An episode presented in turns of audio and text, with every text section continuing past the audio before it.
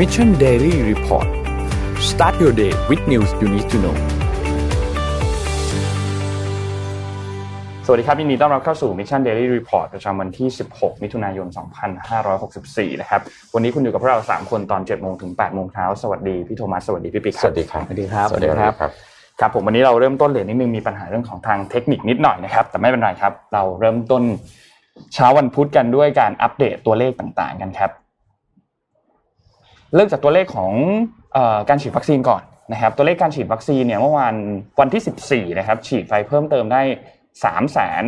3 0 0 0 โดสนะครับรวมแล้วเนี่ยฉีดไปทั้งหมด 6.5 ล้านโดสนะครับเป็นเข็มที่ 1 4.7 ล้าน และเป็นเข็มที่2เนี่ยประมาณ 1.7 ล้านนะครับเราไปดูสถิติเราไปดูเป้าหมายครับว่าเข้าใกล้มากแค่ไหนแล้วครับเป้าหมายของเราคือ 100 ล้านโดสนะครับตอนนี้ฉีดได้แล้ว 6.5 ล้านนะครับเท่ากับว่าฉีดไปได้เนี่ยประมาณ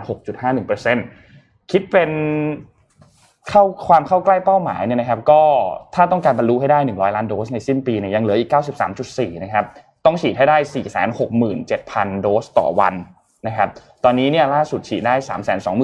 323,000 นะครับ ก็เหลือเวลาอีก 200 วันครับ จะหมดปี 2564 ครับ สัปดาห์นี้เนี่ยมีความปั่นป่วนในเรื่องของการจัดสรรวัคซีนค่อนข้างเยอะเนาะเท่าเท่าที่เราเห็นนะครับ เพราะฉะนั้นในเรื่องของเป้าหมายการฉีดวัคซีน วันนี้ยังเห็นได้เป็นหลักแสนอยู่ ในวันถัดไปจะเป็นหลักแสนหรือเปล่าต้องติดตามดูครับ เราไปดูตัวเลขอื่น ๆ กันบ้างครับราคาดัชนีของตลาดหลักทรัพย์นะครับ เราดูเซตกันเป็นตัวแรกนะครับ เมื่อวานนี้เนี่ยปิดที่ 1,622.31 จุดนะครับ เปลี่ยน 24 จากต่อวันเนี่ยลบ 0.66%นะครับ ไปดูตัวอื่นไหมครับ ราคาหุ้นของต่างประเทศนะครับดาวโจนส์นะครับติดลบ 0.36%นะครับ NASDAQ นะครับติดลบ 0.36%เช่นเดียวกันนะครับ NYSE ลบ 0.12%นะครับ FTSE นะครับเป็นบวกครับเขียวอยู่ตัวเดียวในกระดานนี้เลยนะครับบวก 0.44%นะครับแล้วก็ฮั่งเส็งนะครับลบ 0.71%นะครับเราไปดูตัวเลขถัดไปครับ ตัวเลขราคาน้ำมันดิบครับเมื่อวานนี้เนี่ยเรามี Brent crude oil ตัวเดียวนะครับวันนี้เราเพิ่มเติม WTI เข้ามาด้วยนะครับ ก็ Brent crude oil เนี่ยอยู่ที่ 73.71 ดอลลาร์ต่อบาร์เรลนะครับบวกขึ้นมา 1.17%นะครับแล้วก็ West Texas Intermediate นะครับบวกขึ้นมา 1.35%นะครับอยู่ที่ 71.84 ดอลลาร์ต่อบาร์เรลนะครับไปดูตัวถัดไปครับ น่าจะเป็นราคาทองคำราคาทองคำนะครับตอนนี้เนี่ยติดลบ 0.41%นะครับคิดเป็นต่อวันนะครับติดลบ 0.41%นะครับราคาอยู่ที่ 1,858.57 ดอลลาร์นะครับแล้วก็ไปดูตัวสุดท้ายครับ ราคาคริปโตเคอร์เรนซีครับคริปโตเคอร์เรนซีรอบนี้เป็น 24 ชั่วโมงที่ผ่านมาเนี่ยเป็นขาลงนะครับบิตคอยน์ก็กลับมาหลุด 40,000 อีกครั้งหนึ่งนะครับอยู่ที่ 39,976 ดอลลาร์ต่อ 1 บิตคอยน์นะครับติดลบศูนย์ติดลบประมาณ 2.09%นะครับ Ethereum เช่นเดียวกันครับติดลบเหมือนกันนะครับ Binance Cardano Dogecoin ติดลบทั้งหมดนะครับประมาณ 0.2 0.1 0.3 นะครับอยู่อยู่ในวิ่งอยู่ในช่วงประมาณนี้ 2-3%นะครับสำหรับตลาดคริปโตเคอร์เรนซีเมื่อวานนี้ครับ นี่เป็นอัปเดตตัวเลขทั้งหมดที่เราเอามาให้ทุกคนชมกันครับ ทีนี้ไอ้พวกตัวเลขพวกนี้ถ้าสมมติว่าท่านผู้ฟังอยากเห็นตัวเลขอื่น ๆ เพิ่มเติมหรือมีข้อมูลอะไรที่แบบอยากให้เอาข้อมูลมา ให้ดูกันก่อนรายการเนี่ยก็แนะนำกันเข้ามาได้นะครับ เราก็จะเอาข้อมูลมาให้ดูกันครับครับผมไปที่สรุป ภาพเศรษฐกิจคร่าวๆทั่วโลกนะครับให้ฟังนะครับ ตลาดที่น่าสนใจนะครับก็คือยุโรปนะครับที่เริ่มมีหลายประเทศนะครับกลับมาเปิดเปิดประเทศแล้วนะครับ ถึงแม้จะมีข่าวว่าสหราชอาณาจักรอาจจะต้องกลับไปล็อกดาวน์อีก พิจารณาการเปิดประเทศอีกครั้งนะครับ เพราะว่าจำนวนผู้ติดเชื้อถึงแม้ว่าจะฉีด วัคซีนไปได้ค่อนข้างมากแล้ว แต่ก็จะมีการติดเชื้อที่เพิ่มขึ้นมาก แต่ว่าทั้งนี้ทั้งนั้นตลาดหุ้นยุโรปนะครับปรับตัวเพิ่มขึ้นอย่างต่อเนื่องในสัปดาห์ที่ผ่านมานะฮะตอบรับท่าทีของธนาคารธนาคารกลางยุโรปนะฮะ ที่ยังคงการเสริมสภาพคล่องอย่างต่อเนื่องนะครับ แม้ว่าอัตราเงินเฟ้อจะส่งสัญญาณเร่งตัวในช่วงที่ผ่านมานะครับ จากแนวโน้มการบริโภคที่เริ่มฟื้นตัว หลังจากจำนวนผู้ติดเชื้อโควิด -19 นั้นมีการลดลงอย่างต่อเนื่องนะครับทำให้ตลาดหุ้นยุโรป แล้วก็การลงทุนในยุโรปการเติบโตของตลาดในยุโรปมีความน่าสนใจที่สุดนะครับ ส่วนที่สหรัฐอเมริกานะครับเฟดนะฮะยังมีมติอัตราคงอัตราดอกเบี้ยตามคาดนะครับ พร้อมระบุความมั่งคั่งที่เพิ่มขึ้นเป็นประวัติการนะครับ แล้วก็มาตรการเยียวยาที่ช่วยหนุนหนุนการฟื้นตัวของเศรษฐกิจได้ค่อนข้างดีนะครับทำให้นักลงทุนหลังเริ่มที่จะทยอยเข้าไปลงทุนในสหรัฐอเมริกาในเอ็กวิตี้ต่างๆ ของสหรัฐอเมริกามากขึ้นนะครับ ส่วนที่จีนครับดัชนี CSI 300นะฮะก็ปรับตัวลงเล็กน้อยนะครับ ท่ามกลางความกังวลด้านอัตราเงินเฟ้อนะครับ ที่สวนทางกันนะครับ ระหว่างฝั่งผู้ผลิต นะครับที่ขยายตัวมากกว่าคาดที่ระดับ 9% year on year นะครับขณะที่ฝั่งผู้บริโภคนะครับต่ำกว่าที่คาดคือที่ 1.3% year on year เช่นกันนะฮะแล้วก็หดตัวต่อเนื่องเป็นเดือนที่3นะฮะเมื่อเทียบกับเดือนก่อนคำว่าอัตราเงินเฟ้อที่สวนทางกันนี่แปลว่า ถ้าฝั่งผู้ผลิตเงินเฟ้อสูงมากกว่าแปลว่าคุณซื้อของแพงเอามาเอามาผลิตเนี่ยนะครับเพราะฉะนั้นเนี่ยราคาของมันก็อาจจะแพงขึ้น แต่ว่าด้านของคนซื้อเนี่ย เงินเฟ้อมันเพิ่มขึ้นน้อยกว่า ก็แปลว่าคนมีกำลังซื้อน้อยลงนะครับ อันนี้ก็เลยเป็นความกังวลที่อาจจะเป็นการกดดันตลาดจีนที่อาจจะยังทำให้ได้เติบโตไม่ได้มากนัก แต่ว่าแน่นอนว่า sector ที่อาจจะเติบโตมากๆ แล้วก็ยังกลับมาเติบโตได้อย่างค่อนข้างจะแข็งแรงนะฮะตามมุมของนักวิเคราะห์ก็คือฝั่งของ tech จีนนะครับครับด้านดัชนี MSCI China นะครับก็ปรับตัวลดลงตลอดสัปดาห์จากเอฟเฟกที่ผมได้เรียนไปเมื่อกี้นะฮะหลังท่าทีการค้าระหว่างจีนแล้วก็สหรัฐ ก็กลับมาคุกรุ่นอีกครั้งด้วยนะครับ เมื่อจีนออกกฎหมายต่อต้านความการคว่ำบาตรออกมาอย่างชัดเจนนะครับ ส่วนตลาดที่น่าสนใจมากๆ แล้วก็อาจจะเป็นมุมมองที่ค่อนข้างแปลกนิดนึงฮะคือตลาดญี่ปุ่นนะครับ GDP ไตรมาสหนึ่งของญี่ปุ่นนะฮะแล้วก็อัตราเงินเฟ้อของผู้ผลิตนะครับประกาศออกมาดีกว่าที่คาดนะครับแต่แล้วก็ทำให้การคาดการกำไรนะฮะยังคงถูกปรับขึ้นอย่างต่อเนื่องนะฮะหลังจากการฉีดวัคซีนโควิด -19 เร่งตัวขึ้นในช่วงที่ผ่านมา ญี่ปุ่นเนี่ยต้องบอกว่าจริง ๆ แล้วเนี่ยเราเห็นเขาล็อกดาวน์นะครับแล้วก็เอ๊ดูไม่น่าจะดูไม่น่าจะดีนะฮะแต่กลายเป็นว่าในส่วนของฝั่งตลาดหุ้นแล้วก็สภาพเศรษฐกิจโดยรวมนะฮะกลับมีตัวเลขที่ออกมาค่อนข้างน่าสนใจนะครับรบตอนนี้ถ้าตัวที่น่าสนใจเลยที่เห็นชัดเลยนะครับตัวหนึ่งพอดีผมลงทุนอยู่ด้วย ก็คือกองรีดของสหรัฐอเมริกาปรับตัวขึ้นเห็นเลยนะครับ หลังจากที่กลับมาเปิดประเทศได้ แล้วก็ผู้คนออกมาใช้ชีวิตได้เนี่ยทำให้กอง REIT กอง REIT นี่คืออะไรก็คือว่า เรียกว่าอะไรนะ พวกโครงสร้างพื้นฐานต่างๆ ทั้งหลาย หรือแม้กระทั่งห้างค้าปลีกนะครับ ที่ปกติเนี่ยมันถ้าข่าวเราอ่านข่าวปีที่แล้วเนี่ยพวกค้าปลีกนี่คือฟุบหมดนะครับ พอมันคนกลับมาใช้ชีวิตได้เนี่ยก็มองว่าการลงทุนพวกโครงสร้างพื้นฐานหรือการลงทุนในเรื่องของ retail นะอะไรที่มันต้องก่อสร้างขึ้นมาเนี่ยก็อาจจะมีความน่าสนใจก็เลยทำให้กองรีดเนี่ยกลับมา คึกคักกันอีกครั้งหนึ่งครับก็อันนี้ก็เป็นภาพรวมนะฮะของของเศรษฐกิจทั่วโลกนะครับ ไปดูที่มาเลเซียบ้างคุยเรื่องล็อกดาวน์ล็อกดาวน์นะครับ ตอนนี้ต้องบอกว่าสถานการณ์โควิดที่มาเลเซีย ไม่ค่อยดีอืก็คือเพิ่งเพิ่งประกาศล็อกดาวน์ประเทศไปเมื่อต้นเดือนที่ผ่านมานะครับเนื่องจากจำนวนผู้ติดเชื้อเนี่ยค่อนข้างสูงนะครับ แต่ว่าล่าสุดเนี่ยนายรัฐมนตรีนะครับเนี่ยชื่อแกก็อ่านยากจริง เอาเดี๋ยวเดี๋ยวผมอ่านให้ฟังบอกว่าเอามาประกาศว่าประเทศมาเลเซียเนี่ยจะล็อกดาวน์เป็นเวลาสี่เดือนนะครับ โดยเริ่มจากมิถุนาจนถึงตุลาคมนะครับ แล้วก็จะคาดการว่าจะกลับมาเปิด แล้วก็ใช้ชีวิตปกติได้เนี่ย ภายในสิ้นเดือนตุลาคมนะครับ โดย โดยปัจจุบันนี้เนี่ยนะครับ มูลค่าความเสียหายทางเศรษฐกิจของมาเลเซียเนี่ยคือสองร้อยสี่สิบสองล้านเหรียญต่อวัน นะครับหรือประมาณหนึ่งพันล้านริงกิตนะครับ โดย โดยสิ่งที่แผนสี่ phase เนี่ยเขาจะมี factor คือมาตรการเนี่ยที่แบ่งเป็นสี่ระยะ แต่ว่าจะใช้ระยะไหนเนี่ยขึ้นอยู่กับตัวแปรสามตัว ซึ่งได้แก่หนึ่งก็คือจำนวนผู้ติดเชื้อรายวันนะครับสองคือจำนวนเตียงในห้อง ICU นะครับ และสามก็คือเปอร์เซนเทจของจำนวนประชากรที่ ได้รับการฉีดวัคซีนนะครับ โดย ปัจจุบันนี้เขาอยู่ในเฟสที่หนึ่งก็คือเพิ่งล็อกดาวน์ประเทศไปเมื่อวันที่หนึ่งมิถุนายนที่ผ่านมานะครับ เนื่องจากตอนนี้เนี่ยจำนวนตัวเลขผู้ติดเชื้ออยู่ที่ประมาณ 9,000 คนต่อวันนะครับ แล้วก็ล็อกดาวน์ขั้นที่หนึ่งเนี่ยก็คือจะใช้ผลอยู่ตอนนี้นะ แล้วก็ตั้งแต่ประกาศล็อกดาวน์มาเนี่ย ภายในเวลา ถึงถึงวันนี้นะครับประมาณสองสัปดาห์นะครับ จาก 9,000 เนี่ยลดลงมาเหลือที่ 5,419 คนนะครับ แล้วก็มีจำนวนการฉีดวัคซีนไปแล้วเนี่ยหนึ่งแสนเก้าหมื่นเจ็ดพันกว่าโดสนะครับ ซึ่งเป็นจำนวนที่ใกล้เคียงกับเป้าหมายจำนวนการฉีดรายวันที่ตั้งไว้ที่สองแสนโดสต่อวันนะครับ ทีนี้จะบอกว่าไปเฟสสองเฟสสามและเฟสสี่ได้ยังไงก็คือ เมื่อจำนวนผู้ติดเชื้อเนี่ยลดลงเหลือสองพันคนต่อวัน นะครับเขาจะผ่อนไปเป็นเป็นระยะสามนะจากจากห้าพันเป็นสามพันและสองพันเฟสสามก็คือพวนผู้ติดเชื้อเนี่ยเหลือประมาณ 2,000 คนต่อวัน แล้วก็ 40%ของประชากรเนี่ยได้รับการฉีดวัคซีนแล้ว ซึ่งคาดการณ์ว่าน่าจะอยู่ที่ประมาณปลายเดือนสิงหาคมนะครับ แล้วก็พอปลายเดือนตุลาคมเนี่ยคาดว่าจำนวนผู้ติดเชื้อจะเหลือต่ำกว่า 1,000 คนต่อวัน คือเขาบอกเขาเรียกเขายอมรับได้ที่จะมี ไม่ใช่ว่าต้องศูนย์นะครับ แต่ว่าจำนวนผู้ติดอ่าไม่ใช่ผู้ติดจำนวนประชากรที่รับการฉีดวัคซีนแล้วเนี่ยมากกว่า60%ขึ้นไปนะครับ ก็ก็เป็นรถแมพที่ค่อนข้างชัดเจนว่า ประชาชนจะเห็นนะว่าเอออะไรจะเกิดขึ้น จะได้เตรียมตัวถูก แล้วก็จะได้วางแผนชีวิตกันถูกนะครับ แล้วปัจจุบันนี้มาเลเซียก็เริ่มเขาเรียกว่าไงนะเขาเรียกให้เงินสนับสนุนนะครับอ่าเขาเรียกอัดฉีดเข้าไปช่วยเศรษฐกิจเนี่ยตอนนี้อยู่ที่สี่หมื่นล้านลิงกิตแล้วนะครับ แล้วก็ แบ่งเป็นจำนวนห้าพันล้านลิงกิตเนี่ยเป็นก็เป็นเรื่องของอการจัดงบประมาณพิเศษเพื่อจัดการกับเรื่องนี้นะครับ ก็สังเกตว่า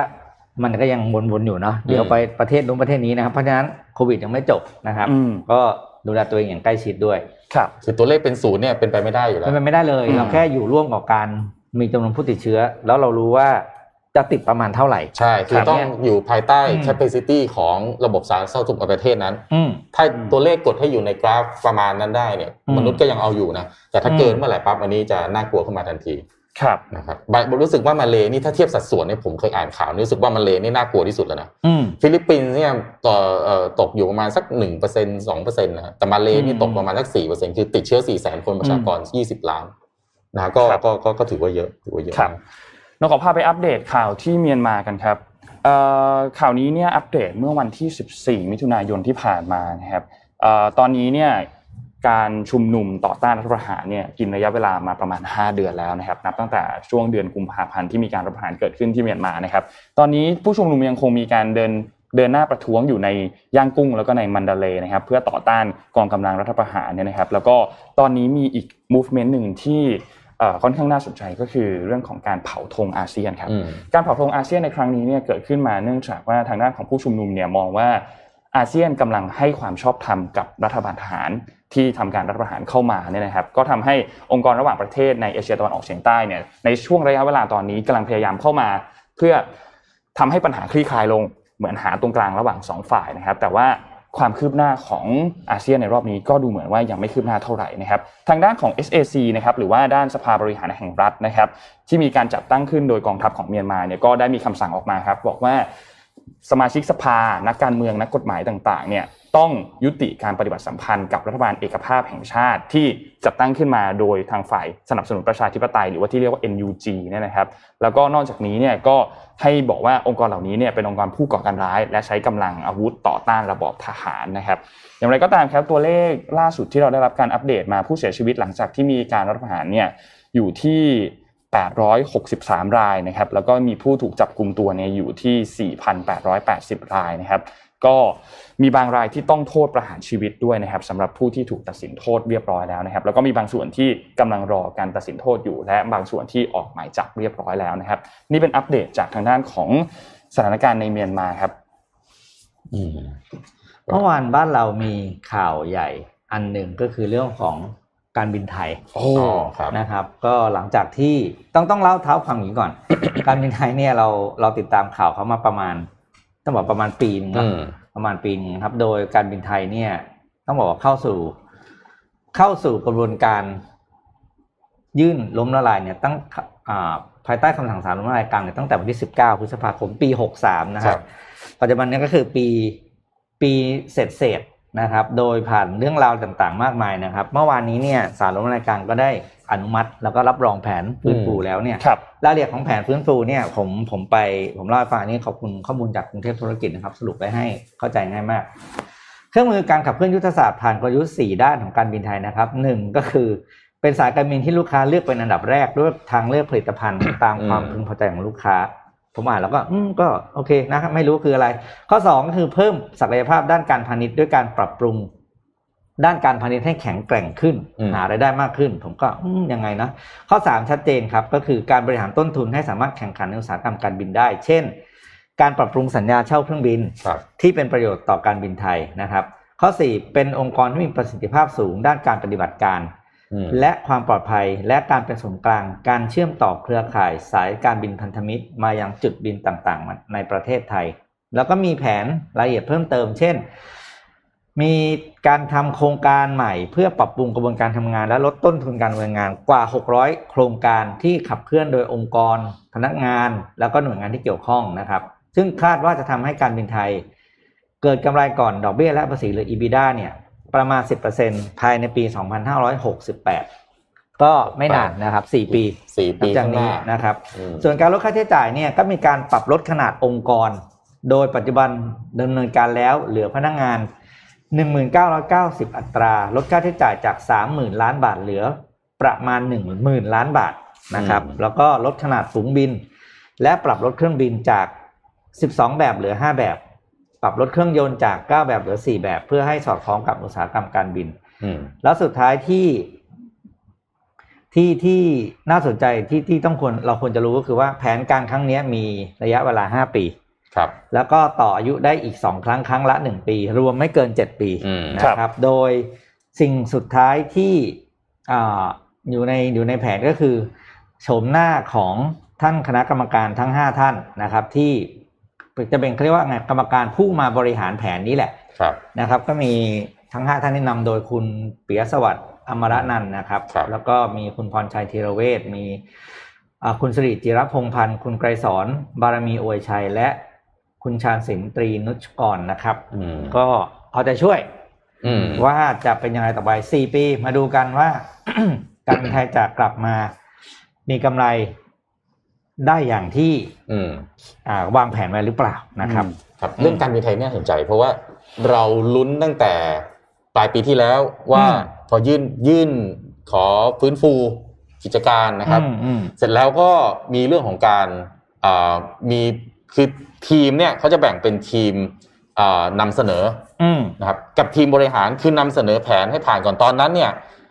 เรียกว่าผิดนัดอ่าในการนำเสนอไป รอบหนึ่งนะอืฮะมแล้วรอบที่สองก็คือ คนก็ลุ้นกันว่านำเสนอทันหรือเปล่าอืมนะฮะก็อะรอบที่สองนำเสนอทันนะครับ ตอนนี้ก็คือเป็นฝากความหวังไว้ที่ทีมบริหารครับแผนซึ่งนำโดยเอ่อท่านปิยสวัสดิ์อืมนะครับก็หวังว่าจะทำให้การบินไทยกลับมาได้ ก็ต้องบอกว่าตอนนี้เป็นจังหวะที่สายการบินเริ่มที่จะมีโอกาสกลับมาอืมบินได้แล้วนะใช่ก็ต้องจับตาดูว่า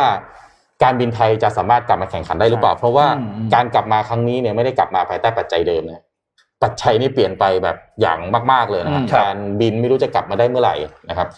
มีอีกอันหนึงที่ผมอยากเสริมอะไรครับพี่ปิ๊กมีอะไรฮะไม่บอกคุณเดี๋ยวผมจะพาไปที่เรื่องการบินเมที่อเมริกานิดนึงก่อนเดี๋ยวเรากลับครัมาบคุยเรื่องนี้อะไรครับอ่าไปดูเรื่องอ่าตัวเลขที่สหรัฐอเมริกาครับเขาจับตัวเลขเขาเรียก US Air Travel อืม Stat มาแล้วก็คือเขาเรียกว่าตัวเลขจำนวนผู้เดินทาง ผู้โดยสาร ที่เดินทางทางอากาศนะครับอืมที่สหรัฐอเมริกานะครับ อ่าเราดูเร็วๆแล้วกันว่า ตอนนี้เนี่ย เริ่มเข้าใกล้ปี 2019 เต็มที่แล้วนะเนี่ยถ้าเราดูกราฟนะครับ คือจากสีฟ้าเนี่ยก็เราก็เห็นนะตอนนู้นมันลงมาเรียกว่าควบเลย ไม่เหลือเลยอะนะครับ ปัจจุบันนี้ตัวเลขเมื่อวันศุกร์ที่ผ่านมานะครับ ก็ตัวเลขต่อวันของผู้โดยสารที่เดินทางทางอากาศเนี่ย ขึ้นแตะสองล้านคน ในหนึ่งวันนะครับดูเส้นเหลืองใช่ไหมฮะเส้นเหลืองครับอ่าแต่ปี 2019 เนี่ยตอนนั้นอยู่ที่ประมาณ2ล้าน5แสนครับและตอนนี้เนี่ยถ้าเราจำได้นะอเมริกาเพิ่งกลับมาใช้ชีวิตปกติได้ไม่ถึง 3 เดือนครับอ่าอืมอัตราการ recover ของการเดินทางทางอากาศเนี่ยอยู่ที่ประมาณ 80%ของที่เคยเป็นแล้วนะครับก็คือปี 2019 เดือนมิถุนายนตอนนั้นช่วง summer อืมคือสหรัฐอเมริกาเขาเริ่มเที่ยวกันแล้ว summer ตอนเนี้ยใครครับไปนู่นไปนี่ก็เที่ยวกัน ตอนนี้กลับมา 80%แล้ว แล้วคาดการณ์ว่า จะทะลุเดิมด้วย เพราะคนอยากเที่ยวอืมนะครับ ก็เลยอย่างมันก็จะต่ออย่างที่คุณธรรมะพูดแหละว่า คนก็เราจะกลับมาเดินทางอะครับอืมคนอยากเที่ยวคนอยากนู่นนี่นั่นนะตอนนี้ไปนอกประเทศไม่ได้ใช่ไหมไม่เป็นไรอืมอยู่ในประเทศก่อนก็ได้ นะครับอืมเพราะฉะนั้นเนี่ยสายการบินเนี่ย ตอนนี้คือต้องบอกว่าต้องต้องต้องต้องเตรียมตัวครับ แล้วทุกสายการบินเลยนะครับ ไม่ใช่เฉพาะการบินไทยที่เราเราเรากำลังคุยกันเมื่อกี้อืมสถานที่ท่องเที่ยวก็ต้องเตรียมอย่างวันก่อนผมเอาข่าวที่ ภูเก็ตแซนด์บ็อกซ์มาที่มี flight ตรงครับจากยุโรปเข้ามาเจ็ดเจ็ดสายการบินการบินอย่างเงี้ยคือ ทุกคนก็พร้อมกันแล้วอะครับเออ พวกภาคการท่องเที่ยวก็อย่าลืมเตรียมตัวเดี๋ยวจะเตรียมไม่ทันไม่ใช่อะไรหรอกอืมอืมพี่ปิ๊กพูดถึงการบินไทยนี่เป็นสายการบินแห่งชาตินะอืมตอนนี้เนี่ยทางกระทรวงคมนาคมประเทศเราเนี่ยนะฮะอ่ามีนโยบายนะครับ ที่จะจัดทำนี่ฮะสายการเดินเรือแห่งชาติ เคยได้ยินไหม ไม่เคย เออเนี่ยสายการเดินเรือแห่งชาติน่สนใจน่าสนใจนะครับ คือเอ่อรัฐมนตรีว่าการกระทรวงคมนาคมฮะออกมาเปิดเผยว่า มีนโยบายให้การท่าเรือแห่งประเทศไทยหรือกททเนี่ยนะครับ ศึกษาความเป็นไปได้ในการจัดตั้งสายการเดินเรือแห่งชาติขึ้นมาใหม่นะครับ เนื่องจากนโยบายของรัฐบาลแล้วก็กระทรวงคมนาคมขณะนี้เนี่ยต้องการส่งเสริมให้มีการพัฒนาการขนส่งสินค้าทางน้ำเพื่อลดต้นทุนการขนส่งนะครับโลจิสติกต่างๆนะครับ เพื่อให้เกิดประโยชน์กับการนำเข้า แล้วก็ส่งออกนะฮะประกอบกับรัฐบาลได้มีนโยบายในการจัดทำโครงการพัฒนาโครงสร้างพื้นฐานด้านการคมนาคมขนส่ง เพื่อพัฒนาระเบียงเศรษฐกิจภาคใต้นะครับเพื่อเชื่อมโยงการขนส่งระหว่างอ่าวไทยแล้วก็อันดามันนะครับหรือว่าเรียกว่า land bridge นะฮะซึ่งก็อยู่ในรูปเดี๋ยวผมจะอธิบายต่อนะครับหลังจากที่ผมอธิบายข่าวเรียบร้อยแล้วนะครับ ดังนั้นเนี่ยหากมีการจัดตั้งสายการเดินเรือแห่งชาติของคนไทยนะครับ ก็จะช่วยสนับสนุนให้การดำเนินการในโครงการต่างๆ มีความสมบูรณ์มากขึ้นนะครับขณะเดียวกันจะทำให้ผู้ประกอบการการขนส่งสินค้านำเข้าและส่งออกนะครับ ลดการพึ่งพาสายการเดินเรือต่างชาติด้วยนะครับ นอกจากนี้นะครับสาเหตุที่กระทรวงคมนาคมมีแนวคิดในการจัดตั้งสายการเดินเรือแห่งชาติ ขึ้นมาเนื่องจากโครงการ Land Bridge นะครับที่เชื่อมฝั่งอ่าวไทยกับอันดามันนะครับซึ่งคาดว่าจะมีการดำเนินการแล้วเสร็จเนี่ยในปี 2570 ส่วนโครงการ EEC ครับอันนี้ตามข่าวจากคมนาคมเลยนะครับได้มีเอกชนทั้งไทยแล้วก็ต่างชาติเข้ามาลงทุนในการผลิตสินค้าแล้วก็อุปกรณ์ต่างๆจำนวนมากนะครับแล้วก็คาดว่าโครงการเนี่ยจะดำเนินการแล้วเสร็จในปีในปี 2568 เพราะฉะนั้น 2 อันที่น่าสนใจมากๆครับ1 Rand Bridge นะที่จะอยู่ตรงภาคใต้นะครับชุมพรระนอง เชื่อมฝั่งเอ่อขวาเนี่ยที่อยู่ตรงอันอันดามันอ่าวไทยเนี่ยนะครับเอ่อก็คือฝั่งชุมพรนะฮะฝั่งเอ่ออ่าวไทยเนี่ยฮะแล้วก็ไปเชื่อมอันฝั่งอันดามันก็คือระนองนะครับ ของที่มาจาก EEC ที่อยู่ทางตะวันออกอืมนะครับสามารถที่จะตรงปุ๊บไม่ว่าจะเป็นผ่านทางรถไฟหรือว่าจะมาทางเรือหรืออะไรก็ได้แล้วแต่เนี่ยฮะมาตรงแลนบริดจ์ไม่ต้องอ้อมลงไปข้างล่างอืมนะครับข้ามแลนบริดจ์ไปได้เลยนะครับนี่เห็นไหมมีรถไฟด้วยนะครับอืมเพราะฉะนั้นเนี่ยมันจะเชื่อมต่อตั้งแต่เอ่อ ศูนย์กลางของประเทศซึ่งก็คือภาคกลางนะครับแล้วก็ตะวันออกซึ่งจะก็จะอุตสาหกรรมหนักจะอยู่ตรงนั้นนะครับสามารถที่จะเชื่อมลงมาได้เลยนะครับเอ่อดังนั้นนะครับในมุมมองของทางคมนาคมก็มองว่า หากมีสายการเดินเรือแห่งชาติครับจะทำให้การบริการบริหารจัดการขนส่งทั้งนำเข้าทั้งส่งออกนะทำได้ง่ายขึ้นนะฮะขณะเดียวกันกรมเจ้าท่าครับก็ยังมีหน่วยงานผลิตบุคลากรทางด้านพาณิชย์นาวีนะครับดังนั้นหากประเทศไทยมีสายการเดินเรือของตัวเองฮะจะช่วยส่งเสริมบุคลากรคนไทยให้มีงานทำใน ระบบกองเรือของไทยได้มากขึ้นนะครับ นอกจากนี้ฮะที่น่าสนใจนะครับ คุณศักสยามชิดชอบนะฮะที่เป็นรัฐมนตรีว่าการกระทรวงคมนาคมนะฮะมองว่าปัจจุบันครับประเทศไทยยังไม่มีสายการเดินเรือแห่งชาติที่มีธงไทยนะฮะเป็นของคนไทยเลยนะครับ แต่ในอดีตที่ผ่านมาฮะกระทรวงคมนาคมเคยมีบริษัทไทยเดินเรือทะเลจำกัด นะครับหรือเรียกชื่อย่อนะฮะประเทศไทยเราเนี่ยตามเป็นสัญลักษณ์เลยเนี่ยเรียกชื่อเต็มไม่ได้ต้องมีชื่อย่อด้วยนะฮะไทยเดินเรือแห่งชาตินะฮะบริษัทไทยเดินเรือแห่งชาติเหรอเมื่อกี้เลยนะบริษัทไทยเดินเรือทะเลจำกัดไทยเดินอ่าไทยเดินเรือทะเลอ่าย่อว่าบทดบอทอดออ่าจำไว้นะครับอ่านะซึ่งเป็นหน่วยงานในสังกัดกำกับ แล้วก็ดูแลกองเรือไทยนะฮะแต่ปัจจุบันไม่มีแล้วนะครับดังนั้นหากจะมีการส่งเสริมระบบโลจิสติกทางน้ำเพื่อลดต้นทุนการขนส่ง แล้วก็มีเรือของคนไทย เช่นสายการบินเอ่อประเทศไทยที่มีสายการบินแห่งชาตินะครับก็ต้องมีการจัดตั้งสายการบินอ่าสายการเดินเรือแห่งชาติขึ้นมานะครับ ส่วนรูปแบบนะฮะการจัดตั้งสายการเดินเรือแห่งชาตินั้น ก็จะเป็นลักษณะการตั้งบริษัทลูกภายใต้กททหรือการท่าเรือแห่งประเทศไทยนะครับ แล้วก็คาดว่าจะสามารถดำเนินการจัดตั้ง สายการเดินเรือแห่งชาติได้ในรัฐบาลพลเอกประยุทธ์ อืมแปลว่า แปลว่าเหลืออีกแป๊บเดียวใช่ไหมครับอืมหรือว่าเหลืออีกสมัยหนึ่งเออผมเลิกลักเลยทีเดียวอันผมเนี้ยอ่านปั๊บผมเลิกลักอ่านเลยเฮ้ย อยู่ในรัฐบาลท่านเอ่อปัจจุบันนี่เอ่ออมในในในเอยเอออายุแต่ถ้าที่ถามถึงถ้าถามวาระจริงเนี่ยฮะจากจากตอนเนี้ยที่เลือกตั้งเราจะครบวาระกันปีเลยเอ่อห้าแปดปะมันเอ่อเท่าไหร่หกเท่าไหร่อีกกี่ปีไม่ไม่รู้ไม่ห้าแปดไม่ใช่ครับที่กี่เป็นปีหกฮะอีกสองปีอีกสองครับปีอีกสองปีใช่ไหมสองปีหกแปดหกเราจำไม่ได้แล้วเออแปลว่าสายการเรือแห่งชาติต้องเปิดภายในสองปีนะฮะโอ้โหหรือหรือหรือไม่งั้นเขาก็มต่อองยต่อเกมได้หรือเปล่าหรือต่ออายุหรือต่ออายุอีกหรือเปล่าผมอ่านถึงตรงนี้เลิกลักขึ้นมานิดนึงเลยทีเดียวนะครับ แต่ก็อะก็อืมอันนี้เป็นส่วนงานของกระทรวงคมนาคมนะครับไม่ว่าถ้าสมมุติว่าเริ่มมาแล้วเนี่ย แล้วก็รัฐบาลต่อไปก็อาจจะต้องเอาไปดำเนินการต่ออยู่แล้ว เพราะจริงๆแล้วก็เป็นยุทธศาสตร์ที่น่าสนใจอืมนะครับ ถึงแม้ว่าก็ต้องพูดตามตรงนะฮะว่า พอเป็นรัฐวิสาหกิจแล้วก็เป็นในเชิงของการคมนาคมขนส่งเนี่ย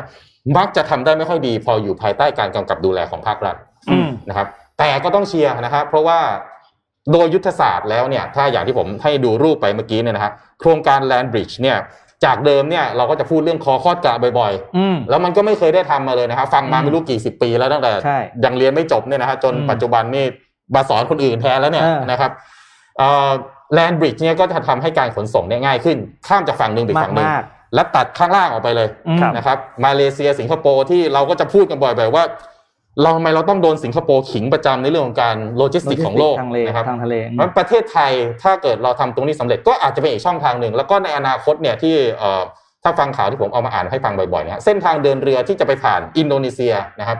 ตรงนั้นเนี่ยก็จะเต็มภายในเอ่อถ้าที่ผู้สันทัดกรณีเขาคาดไว้ไม่เกิน 10 ปีอืมเส้นทางเดินเรือตรงนั้น traffic จะเต็มอืมจะแน่นนะครับเพราะฉะนั้นเนี่ยต้องมีการเปิดเส้นทางมากขึ้น นะครับก็ปัจจุบันนี้โครงการ Land Bridge ก็เป็นโครงการที่กระทรวงคมนาคมนะฮะกำลังเดินหน้าศึกษาโครงการนะครับเอายังศึกษาอยู่เหรอ ศึกษาแล้วเอาแน่นอนประเทศไทยเราจะทำอะไรปั๊บนี่ต้องหลายคณะกรรมการอันนี้อันนี้จริงๆนะอันนี้ผมไม่ได้แซวเล่นนะอันนี้เป็นเรื่องที่ตามระเบียบจริงครับๆนะถ้าไม่มีการศึกษาไม่มีการทำนู่นนี่นั่นมาให้ครบเนี่ย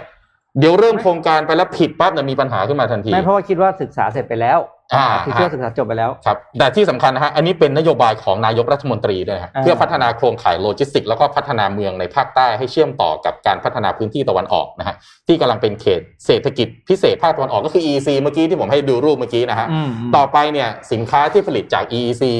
นะครับและจะส่งออกไปทางฝั่งตะวันตกนะครับสามารถที่จะ ผ่านแลนบริดจ์ตรงนี้ได้เลย จากเดิมที่จะต้องไปอ้อมข้างล่างนะครับ เสียเวลาประมาณสัก2อสวันนานมากขึ้นอืมนะฮะตรงนี้ก็จะ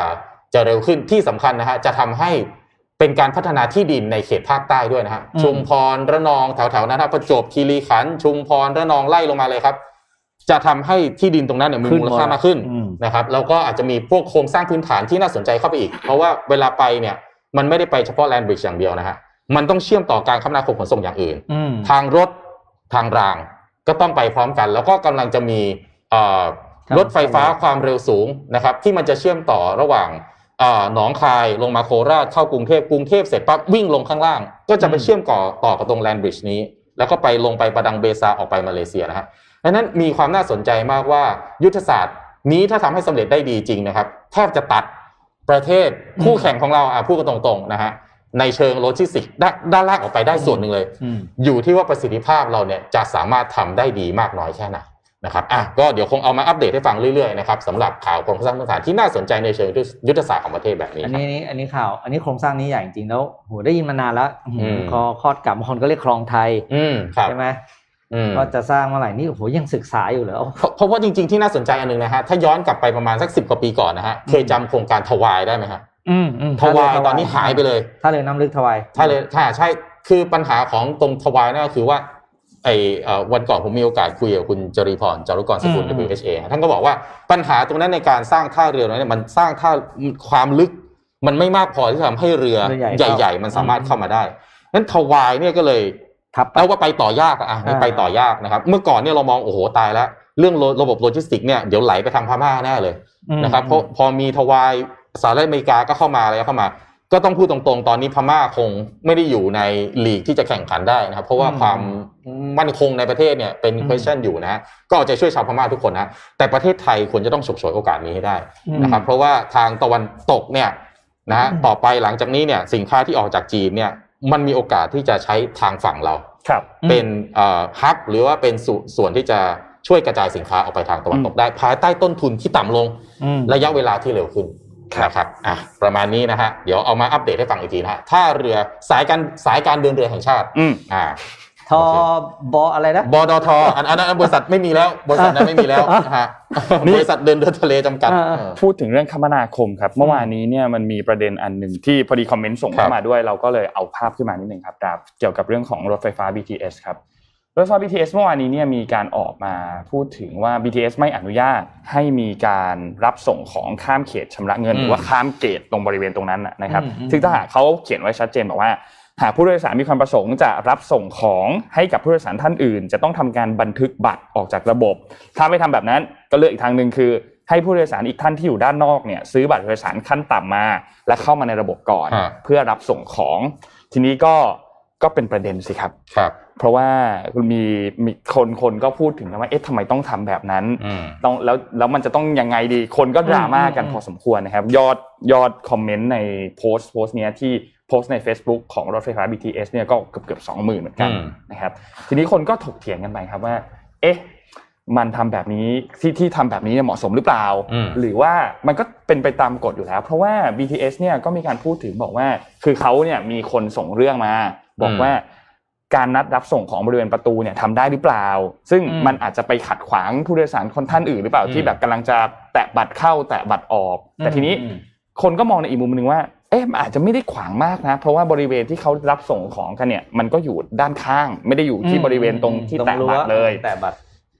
ก็เลยคิดพี่คิดว่ายังไงบ้างครับเขานี่เขาห้ามหรือเขาขอความร่วมมือนะเขาห้ามครับ ไม่อนุญาตไม่อนุญาตกรไม่อนุญาตมีแดงมีกฎเหรอเป็นอะแล้วแล้วถ้าทำแล้วปรับหรือไง คำว่าไม่อนุญาตเนี่ยน่านั่นเป็นนั่นเป็นเอ่อคำถามเมื่อวานที่ผมเห็นสใจข่าวอยู่ผมก็สงสัยว่าสรุปว่าแค่ขอความร่วมมือหรือห้าม ห้าห้ามนี่แปลว่าต้องมีมีบทลงโทษนะอ่าเช่น ขอความร่วมมือจะเดินลัดสนามเดินเดินผ่านไปก็ไม่รู้จะทำอะไรได้นะแต่ห้ามเดินลัดสนาม ถ้าลัดสนามปรับสองพันเนี้ยอืมอืมเอออย่างเงี้ยถ้าสมมติส่งกันเห็นๆปั๊บนี่จับได้ไหมเออ อยากรู้ตรงเนี้ย อือืมมคืออย่างนี้ เอาวันนี้พิติ๊กกับนนท์ไปลองส่งของข้ามเขตแล้วถ่ายรูปมาดูเลย เออว่าอ่าโดนี่นเดี๋ยวโดนโดนจนจับเดี๋ยวนนท์กับคุณธวัฒน์ไปส่ง ผมไปรอถ่ายรูปแหมเรื่องนี้จะส่งให้ผมใครใครจำคุณธวัฒน์เนี่ยใครอยู่ BTS วันนี้อาจจะบอกให้ชัดเจนนิดนึงว่าเรื่องอันนี้ขอความร่วมมือหรือว่าเออมีกฎห้ามอืมนะคือคือมันเป็นพื้นที่ของ BTS เราเข้าใจอืมเขาจะสามารถที่จะออกกฎอะไรก็ได้เนาะอ่าแต่ว่าในเชิงปฏิบัติ เอาพูดตรงๆ ผมไปต่างประเทศเนี่ย ผมเวลารับส่งของผมก็ผมก็ไม่ได้ออกนอกสถานีแบบนี้แหละอืมเอออต่างประเทศนะ ที่เมืองไทย ขออภัยก็คงไม่ค่อยได้ขึ้นเท่าไหร่ครับแต่เวลาไปต่างประเทศเนี่ย ลืมนู่นลืมนี่ก็ให้คนเอามาเราก็ไปรับที่ตรง อืมก็คือไม่ต้องให้เขาแตะบัตรเข้ามาแล้วเราก็นั่งกลับอะไรเนาะแต่นี่เข้าใจ BTS ก็ตรงที่ว่า เอ่อถ้าทำแบบนี้กันหมดรายได้เขาก็หาย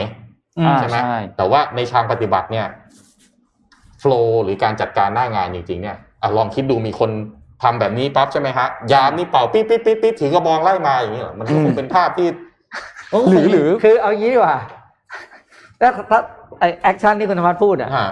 ที่คุณรปภเป่านกหวีดแล้วถือกระบองไล่อะอ่า action นั้นควรควรจะไปใช้กับโจรอ่าอ่าหรือคนไม่ดีไม่ใช่คนปกติหรือว่าส่งยากันหรือเปล่าอ้าวอืมกลายกลายเป็นว่าฉันมาขายโทรศัพท์มือถืออืมออนไลน์กันมาส่งของกันปั๊บอ้าวโดนไล่อย่างหรืนี้หอรือเปล่าหรือถ้าแบบไปอีก way นึงเลยคือรู้ว่าโอเคมันอาจจะไปขัดขวาง flow ของลูกค้าอืมที่กำลังจะแตะบัตรเข้าแตะบัตรออกเนี่ยอืมคุณจัดเป็นโซนหนึ่งไหมอืมจัดด้านหนึ่งของ gate ก็ได้ บอกว่าถ้าจะส่งของเนี่ยขอให้ส่งของผ่านทาง ตรงช่องนี้เท่านั้นนะอืมอย่าให้ไปขัดขวางกับบริเวณพื้นที่ที่เขาแตะบัตรเข้าแตะบัตรออกกัน ก็คือไม่รู้สิอ่าชอบไอเดียหนึ่งก็คือโซนถือว่าถือว่าอืมสถานีนี้ไปเฉพาะอ่าทางลงทางออกอะไรนะเขาเรียกด้านนี้ประตูที่มุมประตูนี้อ่าอ่าหรือ หรือจัดเฉพาะเป็นช่วงเวลาก็ได้อืมอืมเช่นช่วงเวลาที่สิบโมงไม่ใช่ถึง rush hour อ่าไม่ใช่อ่าไม่ไม่ใช่ใช่ rush ด่วน hour อะไรเงี้ยมคือเข้าใจนะบางทีแบบโอ้โห เราเราต้องเราก็มองคือเขาเป็นคนเขาคือ BTS เป็นคนที่อยู่ตรงนั้นทุกวันครับ เขาอาจจะเห็นอะไรที่เราไม่เห็นอะครับ อันนี้เช่น พี่เล่นส่งถุงแกงกันอย่างเงี้ย แล้วแล้วแบบอันตรายมันร้อนอันตรายอ่าไปไปถุงแกงแตกระเบิดไปโดนผู้โดยสารท่านอื่น อันนี้ก็มันก็มีเหตุผลครับเพราะฉะนั้นลองลองลองพบกันครึ่งทางไหมก็คือออืมอ่าจัดเป็นเวลาอืมแล้วก็จัดเป็นเป็นเป็นมุมให้มันเป็นระเบียบซะอืมคนที่ถ้าถ้าคนไม่ทำตามแล้วคุณไปหกเลอะชาวบ้านเขาเนี่ยหรือไปเดือดร้อนเนี่ยอันเนี้ยคุณก็เอาให้หนัก อืมอืมถูกไหม อืมจริงๆจริงๆอยากจะให้ออกมาอืมบอกเหตุผลเคือถ้ามันมีการเชื่อมโยงเนี่ยคนอาจจะเข้าใจคนจำนวนจะเข้าใจแล้ได้วคุณจะได้รับความร่วมมือง่ายขึ้นอืมแต่ถ้าออกมาห้ามเฉยๆเนี่ยว่าผมจะคุ้นๆเลยพอออกประกาศห้ามเนี่ยนึกถึงรัฐบาลทันทีเออมันเสร็จแล้วคนก็จะเกาหัวแก่ๆห้ามทำไมอ่าเออผมก็ก็ทำแบบนี้มาตั้งนานแล้วอยู่ดีๆห้ามอืมภายใต้การห้ามนั้นอาจจะมีเหตุผลครับมีตัวเลขมีเคสอืมบางอันที่รู้สึกว่าโหยถ้าเป็นแบบนี้เรื่อยๆนี่เดี๋ยว เดี๋ยวเป็นปัญหาแน่ครับอืมถ้ายกเคสแบบนั้นมาแล้วแหมโซเชียลมีเดียแบบนี้ เดี๋ยวนี้เนี่ยมันมีประสิทธิภาพสูงมากมากนะครับถ้าเกิดว่าเหตุผลคุณดีเนี่ยนะฮะเดี๋ยวคนอื่นช่วยเองอืมเดี๋ยวมีคนมา support เองรปภไม่ต้องทำงานหนักเลยนะอืมคือเป็นระบบ social sanction โอ้โหครับคุณเห็นไหมว่าการรับส่งของเนี่ยยกตัวอย่างนะอันนี้เดาเอา มันอืมทำให้กีดขวางการจราจรในพื้นที่อืมที่จะต้องมีการสแกนบัตรเข้าออกในช่วงเวลาเร่งด่วนเนี่ยทำให้คนเนี่ย พลาดที่จะวิ่งขึ้นไปทันบนรถไฟฟ้า แบบเนี้ยอืมสมมติแบบนี้นะเออแบบนี้เนี่ยรปภไม่ต้องทำงานเลยนะต่อไปมีการส่งกันปั๊บนี่รับประกันได้เลย มีถ่ายรูปแชะมาอืมใช่ไหมอ่าเหมือนอ่าเอ่อไม่ข้ามไม่ข้ามถนนทางทางม้าลายครับมาตรการแบบนี้ช่วยได้เยอะกว่าอืมนะฮะแล้วก็ละมุนละม่อมกว่า แล้วก็ป้องกันการมีรถทัวร์ไปลงที่ลานหน้า BTS ด้วยครับแบบแบบที่ผ่านมาเออนะฮะอันนี่อันนี้เสนอนะผมทีนี้ผมตอนนี้ผมจะกลายเป็นว่า คือตอนนี้เอาพูดจริงๆเนี่ย ถ้าถ้าพูดแบบภาพรวมนะฮะไม่ไม่นับเฉพาะข่าวนี้เนี่ยตอนนี้ BTS จะได้รับความเห็นใจจากประชาชนมากกว่าอยู่แล้วนะถูกจากต้องกรณีถูกต้องกรณีกรณีที่กทมยังไม่ได้จ่ายตังค์อ่าแล้วอะใช่แล้วพอมามีอย่างเงี้ยมันเลยดูไม่ดีไงอ่าว่าอ้าวโอ้โหแบบ จะมาบีบบังคับคือผมเข้าใจแหละส่วนหนึ่งมันต้องมาเกี่ยวกับเรื่องรายได้แน่ๆไม่นี่คนเราบอกว่าคนไทยเป็นสังคมสีถนนชัยไงอ่าบ้านนนท์อยู่อ่าสมมตินนท์ขายอาหารอืมครับร้านนนท์อยู่อยู่บางอยู่เอาไกลๆไปบางนาเลย อยู่บางนาอืมอ่าคุณธวัฒน์บ้านอยู่นนทบุรีต้องไปสถานีไหนนะเกษตรใกล้สุดอ่านนท์เอาเข้ากล่องมาส่งพี่หน่อยครับนี่ขึ้นให้มันเจอขึ้นขึ้นจากสถานีตัวเองไปครับยี่สิบาทมั้งจ่ายสถานีขั้นต่ำแรกแต่ายอ่าขั้นต่ำไปส่งอืมคุณธวัฒน์ ไม่ต้องแต่ส่งออกของเสร็จตัวเองกลับมาอ่าเขาก็เสียรายได้อ่าอันนี้ก็ถูกนะมองมองมุมอ่าเขาโมเนี่นี่ยคือเขาก็เสียได้มองเขาก็ถูกก็เอาเปรียบเขาไปนิดนึงอ่าใช่อืมนะครับแต่ก็แต่อีกแง่หนึ่งนะถ้ามอง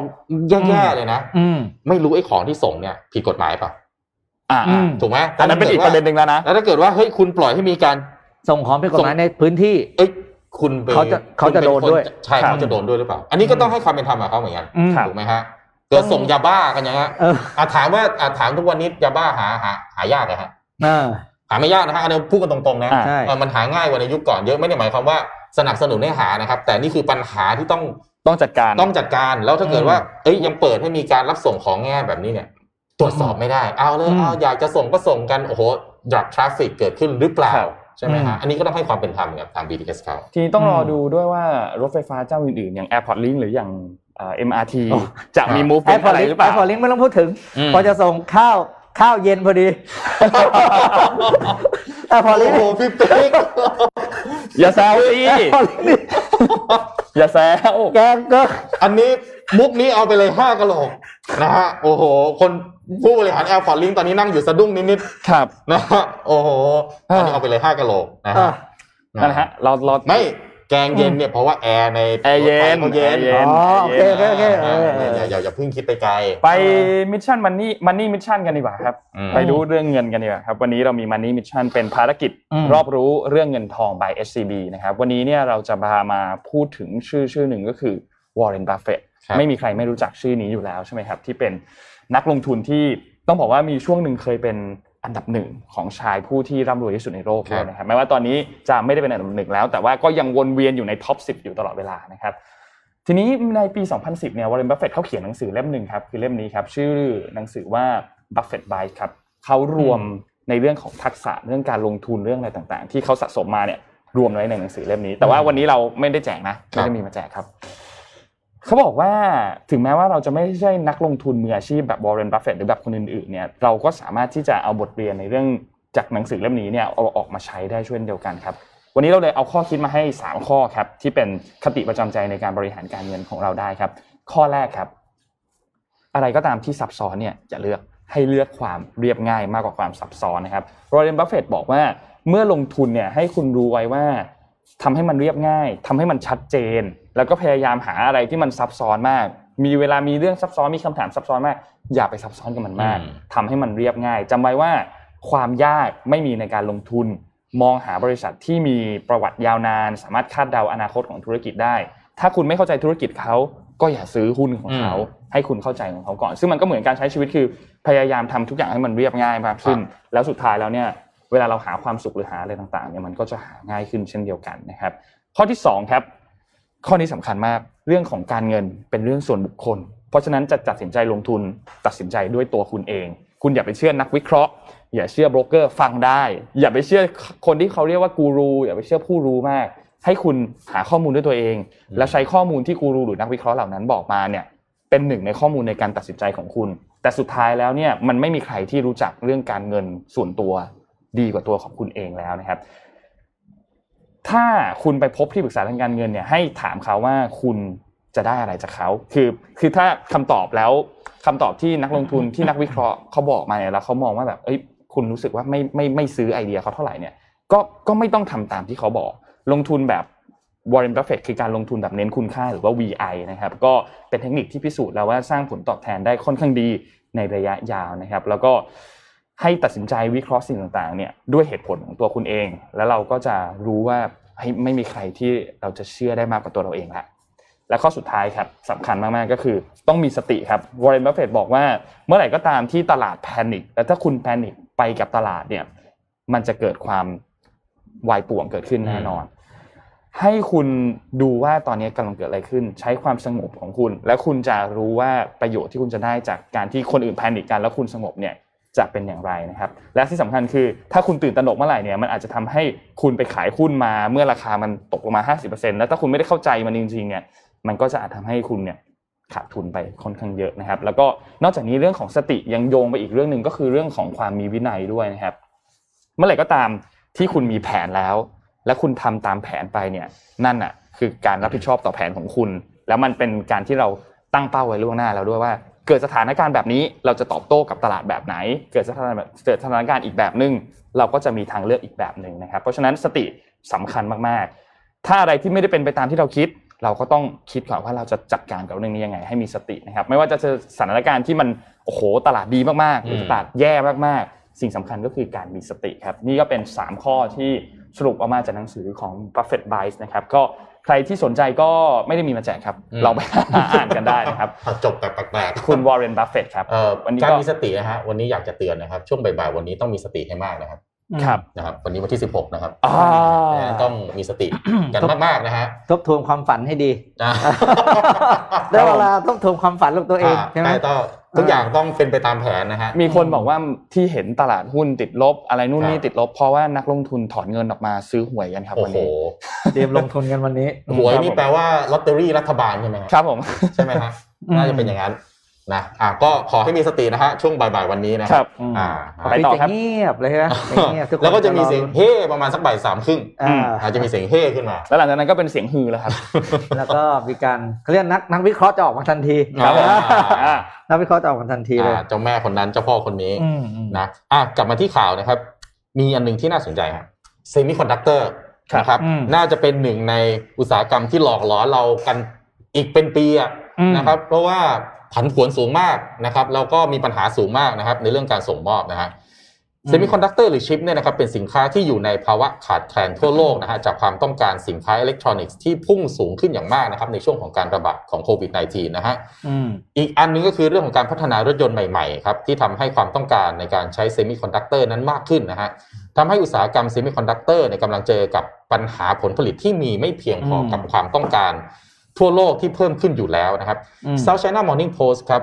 รายงานว่าปัญหาขาดแคลนดังกล่าวนะครับอาจจะทวีความรุนแรงมากยิ่งขึ้นนะฮะหลังจากไต้หวันนะครับซึ่งเป็นที่ตั้งของผู้ผลิตเซมิคอนดักเตอร์รายใหญ่ของโลกหลายบริษัทนะครับอืมแล้วก็เป็นอุตสาหกรรมหลักของไต้หวันนะครับซึ่งมีมูลค่าถึงมากกว่า 1 0,000 ล้านดอลลาร์สหรัฐนะครับกำลังเผชิญกับปัญหาที่รุมล้อมอีก 3 ด้านครับซึ่งจะกระทบต่อการผลิตเซมิคอนดักเตอร์และเป็นการยิ่งซ้ำเติมปัญหาการขาดแคลน ของเออจำนวนเซมิคอนดักเตอร์ในตลาดมากยิ่งขึ้นนะครับหนึ่งก็คือเออการระบาดระลอกใหม่ ที่เกิดขึ้นตั้งแต่ช่วงกลางเดือนพฤษภาคมที่ผ่านมาที่ประเทศไต้หวันนะครับอืมการระบาดระลอกนี้คือใหญ่ที่สุดตั้งแต่ไต้หวันเคยโดนมานะครับแล้วก็ปัจจุบันก็คือต้องเรียกหาวัคซีนกันจ้าละหวั่นสำหรับไต้หวันเลยทีเดียวนะครับ อันนี้ถามว่าเอาแล้วแล้วการผลิตเนี่ยเครื่องจักรมันติดโควิดได้หรือเปล่าเครื่องจักรติดโควิดไม่ได้ก็จริงนะฮะแต่อืมคนที่เข้าไปทำงานมันเข้าไปทำงานไม่ได้ นะครับแล้วก็การส่งของหรือว่าระบบการ traffic ปกติเนี่ยมีปัญหานะครับทำให้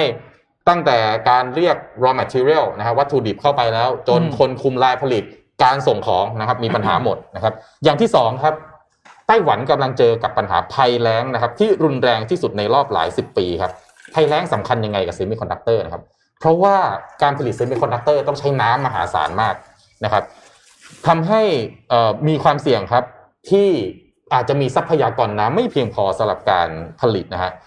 ซึ่งปัจจุบันฮะประเทศไต้หวันนะฮะต้องออกมาตรการประหยัดการใช้น้ำนะฮะเพื่อให้มี supply ของน้ำเพียงพอสำหรับการผลิตนะครับ แล้วก็อย่างที่สามครับอากาศร้อนจัดครับทำให้ไต้หวันครับ ไม่น่าเชื่อนะฮะเผชิญกับการขาดแคลนการใช้ไฟฟ้าครับ อืมขอโทษทีเผชิญกับการขาดแคลนพลังงานไฟฟ้านะฮะทำให้ไฟฟ้าดับบ่อยอืม ไม่น่าเชื่อนะไต้หวันพลังงานไฟฟ้ามีไม่เพียงพอดับบ่อยอืมนะปกติเราจะเจอเรื่องไฟฟ้าดับบ่อยเนี่ยพม่านะฮะอืมผมไปพม่าเนี่ยนั่งนั่งคุยงานอยู่ปั๊บเอาไฟดับอืมนะเพื่อนเพื่อนชาวพม่าที่นั่งอยู่คุยเหมือนไม่มีอะไรเกิดขึ้นไอเราอืมตกใจแล้วทำไมอืมไฟดับนะเขาบอกอ๋อเป็นเรื่องปกติอืมหลังจากนั้นไปพม่าก็คือเรื่องปกติเลย แต่เรื่องแบบนี้กำลังเกิดขึ้นที่ไต้หวันอืมนะครับเอิ่มเราจะได้ยินเรื่องของทาง TSMC บ่อยๆนะครับ TSMC ก็บอกว่าตั้งแต่เดือนเมษายนที่ผ่านมานะครับ โรงงานก็ได้มีการรีไซเคิลทรัพยากรน้ำนะครับ แล้วก็สำรองน้ำไว้สำหรับ พอเขารู้แล้วว่าภัยแล้งมาแน่นะฮะก็มีการสำรองเรื่องนี้เอาไว้แล้วนะครับ อีกผู้เล่นรายหนึ่งที่น่าสนใจนะครับ ก็คือ Nanya Technology Corporation นะครับ ซึ่งเป็นโรงงานผลิตเซมิคอนดักเตอร์ใหญ่อันดับ 4 ของโลกนะครับ ก็ยังเอ่อออกมายืนยันนะฮะว่ายังสามารถที่จะผลิตได้ตามปกตินะฮะแล้วก็รายได้ในช่วงไตรมาสที่1นะฮะมกราคมถึงมีนาคมที่ผ่านมาเนี่ยนะครับ ก็พุ่งสูงขึ้นถึง 20%นะครับอืมก็แล้วก็ประกาศนะครับว่าจะลงทุนเพิ่มอีก 1 0,000 ล้านดอลลาร์หมื่นหนึ่งหมื่นล้านเหรียญสหรัฐนะครับ เพื่อที่จะขยายกำลังการผลิตนะครับ แล้วก็บริษัทก็ได้ทำข้อตกลงนะฮะกับโรงไฟฟ้าของรัฐบาลไต้หวันนะครับ ในการแจ้งเตือนโรงงานล่วงหน้านะครับ กรณีจะเกิดปัญหาไฟดับนะครับ แล้วก็พร้อมกันนี้นะครับก็ยังได้สำรองน้ำเอาไว้ เพียงพอสำหรับการผลิตรวมถึงมีนโยบายรีไซเคิลน้ำกลับมาใช้ได้ใหม่ถึง 95%นะครับอืมเพราะฉะนั้นเนี่ยมองภาพรวมนะครับเอ่อการปัญหาของเซมิคอนดักเตอร์แล้วก็ชิปที่ขาดแคลนทั่วโลกเนี่ยนะครับก็จะทำให้สินค้าหลายตัว delay นะครับ วันก่อนนี่ผมไปเดินห้างเนี่ยมีคนมาเรียกหาเอ่ออุปกรณ์อย่างแล็ปท็อปคอมพิวเตอร์อืม iPad นะครับ ไม่น่าเชื่อว่าเริ่มขาดตลาดนะครับอืก็ไม่แน่ใจว่าขาดตลาด เพราะว่าขายดีจริง ๆ หรือว่าขาดตลาดเพราะว่า supply เนี่ยมัน shortage อืมผลิตไม่เพียงพอนะฮะรถยนต์ผู้ผลิตรถยนต์หลายค่ายนะครับ เตรียมตัวไว้ได้เลยว่าใน Q1 Q2 จนถึงปีนี้ทั้งปีนะฮะอาจจะมีรายได้ที่ลดลงนะฮะจากการส่งมอบรถยนต์ได้ไม่ไม่เป็นไปตามแผนที่วางเอาไว้นะครับ ก็เซมิคอนดักเตอร์ครับ ชิ้นเล็กนิดเดียวฮะเล็กกว่าเหรียญบาทเราอีกนะฮะหลายๆตัวเนี่ยนะฮะ แต่กำหนดความเป็นไปแล้วก็รายได้ของบริษัทใหญ่ ๆ ทั่วโลกอืมครับอืมอะพาไปดูที่ศรีลังกากันดีกว่าครับเป็นอีกหนึ่งประเทศที่ตอนนี้กำลังเจอปัญหาใหญ่หลวงมากจำเหตุการณ์เรือได้ไหมเรือสิงคโปร์ที่ทำพลาสติกรั่วลงมา อ่าโอ้โหนะครับภาพแต่ละภาพนี่น่ากลัวมาก ตอนนี้เนี่ย ต้องบอกว่าชาวศรีลังกากำลังกำลังกำลังเดือดร้อนมากนะครับ จากเหตุการณ์ดังกล่าวนะครับ เนื่องจาก อุตสาหกรรมที่เป็นอุตสาหกรรมเป็นอาชีพหลักของชาวศรีลังกาเนี่ยสองอย่างน้อยสองธุรกิจสองอาชีพเนี่ยได้รับผลกระทบโดยตรงนะครับนั่นหนังแรกก็คืออาชีพของชาวประมงนะครับ แล้วก็อีกอันหนึงก็คือธุรกิจท่องเที่ยวครับนะครับเล่าฝั่งนี้ก่อน ตั้งแต่เมื่อวันที่ 20 พฤษภาคมที่ผ่านมาที่มีเรือ เรือของประเทศสิงคโปร์นะครับ ชื่อเอ่อ MV Express Pearl นะครับ ได้ประสบอุบัติเหตุแล้วกันนะครับ แล้วมีทำให้มี พลาสติกนะครับ แล้วก็สารสารเคมีมากมายนะครับกว่า 25 ตันของกรดไนตริกแอซิดนะครับ ที่ไหลลงไปสู่ท้องทะเลนะครับ ซึ่งแล้วก็ตัวปริมาณเม็ดพลาสติกจำนวนมหาศาลนะครับ ซึ่งลอยลงลงเขาเรียกว่าเป็นกินพื้นที่กว่า 18 กิโลเมตร ของชายฝั่งทางตะวันตกเฉียงเหนือของประเทศนะครับ คือคือของเมืองโคลัมโบ ซึ่งอยู่ทางตะวันตกเฉียงเหนือของประเทศเนี่ยนะครับ ผลกระทบตอนนี้เกิดเริ่มเกิดขึ้นแล้วก็คือ แน่นอนว่าหนึ่งคือชาวประมงออกหา หาปลาไม่ได้ครับเพราะว่าจับมาก็ไม่มีใครซื้ออมนะครับทำให้รายได้เนี่ยเขาบอกว่าเอ่อ Nikkei Asia ทำรายงานตรงนี้มาบอกว่า รายได้ปกติของชาวประมงที่ที่ที่นั่นเนี่ย ต่อวันเนี่ยอยู่ที่ประมาณนะครับยี่สิบห้าถึงห้าร้อยเหรียญต่อวันแล้วแต่อืมปลาที่จับได้เพราะว่าอาชีพประมงเป็นอาชีพที่ต้องบอกว่ารายได้ไม่แน่นอนคือก็คืออ่าแล้วแต่แล้วแต่ครับว่าวันไหนจับปลาอะไรได้ ปัจจุบันนี้คือศูนย์บาท แล้วอืมสิ่งที่รัฐบาลกำลังอ่าให้ความช่วยเหลือเนี่ย อยู่ที่ห้าพันรูปีต่อเดือนเป็นกี่บาทเดี๋ยวละห้าพันรูปีคือยี่สิบห้าเหรียญต่อจากเดือนจากที่เคยได้ต่อวันอ่าตอนนี้กลายเป็นได้แค่ยี่สิบห้าเหรียญต่อเดือนนะครับ ซึ่งบอกเป็นเป็นเป็นสิ่งที่ต้องบอกว่าเป็นทำทำให้เกิดความเรียกว่าโอ้โหลำบากมากในการไปอยู่นะครับ แล้วอันต่อมาคืออา การส่งออกปลาของประเทศก็เกิดขึ้นไม่ได้เลยนะครับเพราะไม่มีปลาให้ส่งนะครับไปดูมูลค่าการส่งออกของของธุรกิจประมงในในกราฟต่อไปนะครับ ของของศรีลังกาว่าส่งไปที่ไหนบ้างนะครับอ่าประเทศหลักที่ซื้ออ่าปลาจากศรีลังกาก็คือฝรั่งเศสเยอรมนีสหรัฐอเมริกาอิตาลีอืมยูเคฮ่องกงแล้วก็ไล่ลงไปนะครับ รวมแล้วเนี่ยปีหนึ่งนะครับ หลายหลายหลายร้อยล้านดอลลาร์นะครับ เอาแค่สามประเทศแรกก็ก็ร้อยแล้วอะ่ะ ใช่ไหมก็คือรวมประมาณเกือบเกือบสี่ร้อยล้านดอลลาร์รายได้ตรงนี้ตอนนี้ก็คือไม่มีเลยโอ้โหนะครับ แล้วต่อมาก็คือ ปลาที่อ่ามูลค่าการส่งออกเนี่ย อยู่ที่ประมาณมันมีมีมูลค่าประมาณสามสามจุดสองเปอร์เซ็นต์ของ GDP ตอนนี้เขานับเลยว่าเป็นศูนย์อื้อหือแล้วก็ภาคการท่องเที่ยวคือส่วนต่อมาที่ที่ที่ได้รับผลกระทบนะครับ ปกติศรีลังกามีตัวเลขจากการท่องเที่ยว อยู่ที่ประมาณ 957 ล้านเหรียญสหรัฐต่อล้านเหรียญสหรัฐต่อปีนะครับ ซึ่งครับเอ่อหายไปเหมือนกันนะครับ ก็แปลว่าปีนี้โอ้โหชาวศรีลังกาลำบากจริงได้รับผลกระทบหนักมากมากจริงนะครับ แล้วก็ยังไม่มีกำหนดด้วยว่า เรื่องนี้จะจบลงเมื่อไหร่และอย่างไรไอ้ไอ้ภาพแต่ละภาพที่ออกมานี่น่ากลัวมากนะมต้องบอกว่านี่มนุษย์เรานี่กำลังทำลายโลกได้แบบอย่างไม่น่าเชื่อนะอืมแล้วปลาโอ้โห เอาออกอย่างเงี้ยเราเห็นภาพอย่างเงี้ยใครจะไปกล้ากิน ใช่นะแบบว่าไมโครพลาสติกต่างๆที่อยู่เนี่ย ไม่รู้ว่านึ่งเปล่ามาแล้วข้างในเนี่ยมีพลาสติกยู่หรือเปล่า แล้วก็พลาสติกก็ลอยไปตามท้องทะเลแล้วมันไม่มีไม่มีใครไปไปกั้นด้วยนะครับอืมเขาต้องบอกว่าโอ้โหเป็นเป็นเป็นหายนะทางทะเลของโลกจริง ๆ แล้วเราเหตุการณ์ครั้งนี้นะครับ ครับ อืม นี่ถ้าถ้าไม่มีข่าวโควิดนะผมว่าเรื่องนี้เรื่องใหญ่มากอืม พอดีมันโควิดเนี่ยมันเรื่องใหญ่กว่าเนอะแต่เรื่องนี้จริงๆแล้วเนี่ย คือปลานี่ไม่ได้ติดโควิดด้วยนะฮะอืมอืมแต่ตอนนี้ปลาเนี่ยกำลังเจอปัญหาใหญ่จากพลาสติกที่มนุษย์เอาไป เนี่ย ไปเกิดอุบัติเหตุอะฮะถ้าพูดตรงๆก็คงจริง ๆ ก็ไม่มีใครอยากให้เกิดอืมโอ้โห เราต้องนานาชาติต้องต้องร่วมกันนะฮะเรื่องนี้ปล่อยสีลังกาจัดการอย่างเดียวเนี่ยผมว่าลำบากแน่นอนครับพูดถึงถ้าพูดถึงเรื่องของเกี่ยวกับทะเลนะจริงๆ o r i s เนี่ยเขาก็มีโครงการเนาะก่อนหน้านี้ที่เกี่ยวกับเรื่องของการฟื้นฟูพวกนี้แล้วก็มาศึกษาเรื่องพวกนี้นะครับ ก็วันนี้ o r i s เนี่ยเรามีของรางวัลมาแจกด้วยครับ มี 2 รางวัลครับก็คือเป็น o r i s Cap นะครับเป็นตัวหมวกนะครับ อันนี้เนี่ยแจก 2 รางวัล แล้วก็มีอีกอันหนึ่งครับเป็นปากกา o r i s c a r a n d a s h นะครับจำนวน 2 รางวัลเช่นเดียวกัน รวมแล้วก็คือ 4 รางวัลครับคำถามคือเมื่อกี้เนี่ยเราเห็นเราพูดพูดถึงเรื่องของทางทะเล เรื่องของการช่วยปลาเรื่องของการช่วยสิ่งแวดล้อม ทุกทุกคนเคยมีไอเดียหรือว่าเคยไปทำเรื่องเก็บขยะเรื่องอะไรพวกเนี้ยที่เกี่ยวข้องกับเรื่องการช่วยสิ่งแวดล้อมทางทะเลเนี่ยแบบไหนบ้างลองแชร์ไอเดียกันเข้ามาหน่อยเผื่อว่ามันเป็นเรื่องใกล้ตัวที่จริงๆแล้วพวกเราก็ทำกันได้ ไม่ได้ยากมาก ไม่จำเป็นต้องเป็นโครงการใหญ่ๆหรือเป็นอะไร ลองตอบคำถามกันเข้ามาครับ แล้วแฮชแท็กว่า o r i c h ให้เรานิดนึงครับ อืมอืมดีครับแจกทั้งหมดสี่รางวัลครับ หมวกสองปากกาสองอ่าใช่ถูกต้องนะคครัรับบ โอเคอืมผมปิดท้ายที่ข่าวอืมโอลิมปิกแล้วกันนะครับอืมว่าว่าด้วยว่าด้วยเรื่องกีฬานี่เมื่อคืนบอลยูโรเป็นไงฮะรู้สึกโปรตุเกสชนะนะถล่มฮังการีไป 3-0นะครับอืมแล้วก็ฝรั่งเศสก็ชนะเยอรมันไป1-0อืมนะฮะอันนี้เป็นคู่แบบโอ้โหคู่ไฮไลท์เลยนะส่วนฟุตบอลไทยก็ครับแพ้มาเลเซียไป 1-0นะครับก็ไม่ได้อันดับ3นะครับก็เรียกว่าตกรอบไปอย่างแบบช้ำๆนิดหนึ่งนะครับอืมนี่มาที่โตเกียวโอลิมปิก 2020 นะครับที่จะมันจะจัดในปี 2021 เนี่ยนะครับเอิ่ม ถ้าเราไล่เรียงข่าวเนี่ยนะครับ ก่อนหน้านี้แต่เนี่ยโลสำนักโก้ยังน่ารักเลยนะศูนย์มันเป็นเครื่องหมายห้ามใช่ไหมแล้วก็ใช่จุดจุดเป็นหนึ่งหนึ่งเลยเงี้ยนี่คือใช่ความความญี่ปุ่นจริงๆนะเอออ่าอ่าคือเอ่อดีอาซาฮิชิมบุนเนี่ยนะครับซึ่งเป็นผู้สนับสนุนของเอ่อการแข่งขันกีฬาโอลิมปิกเนี่ยนะครับก็ออกมาบอกว่าผลสำรวจเนี่ยออกมานะฮะในเดือนที่แล้วเนี่ยนะครับผู้ตอบแบบสำรวจ 43%คิดว่าควรจะยกเลิกการจัด การแข่งขันกีฬาโอลิมปิกไปเลยนะครับส่วนอีก 40%บอกว่าควรเลื่อน แปลว่า 83%บอกว่าไม่เลื่อนก็ยกเลิกอะพูดตรงๆนะอืฮะมเหลือ 17%ที่บอกว่าอะจัดเหมือนเดิมนะครับ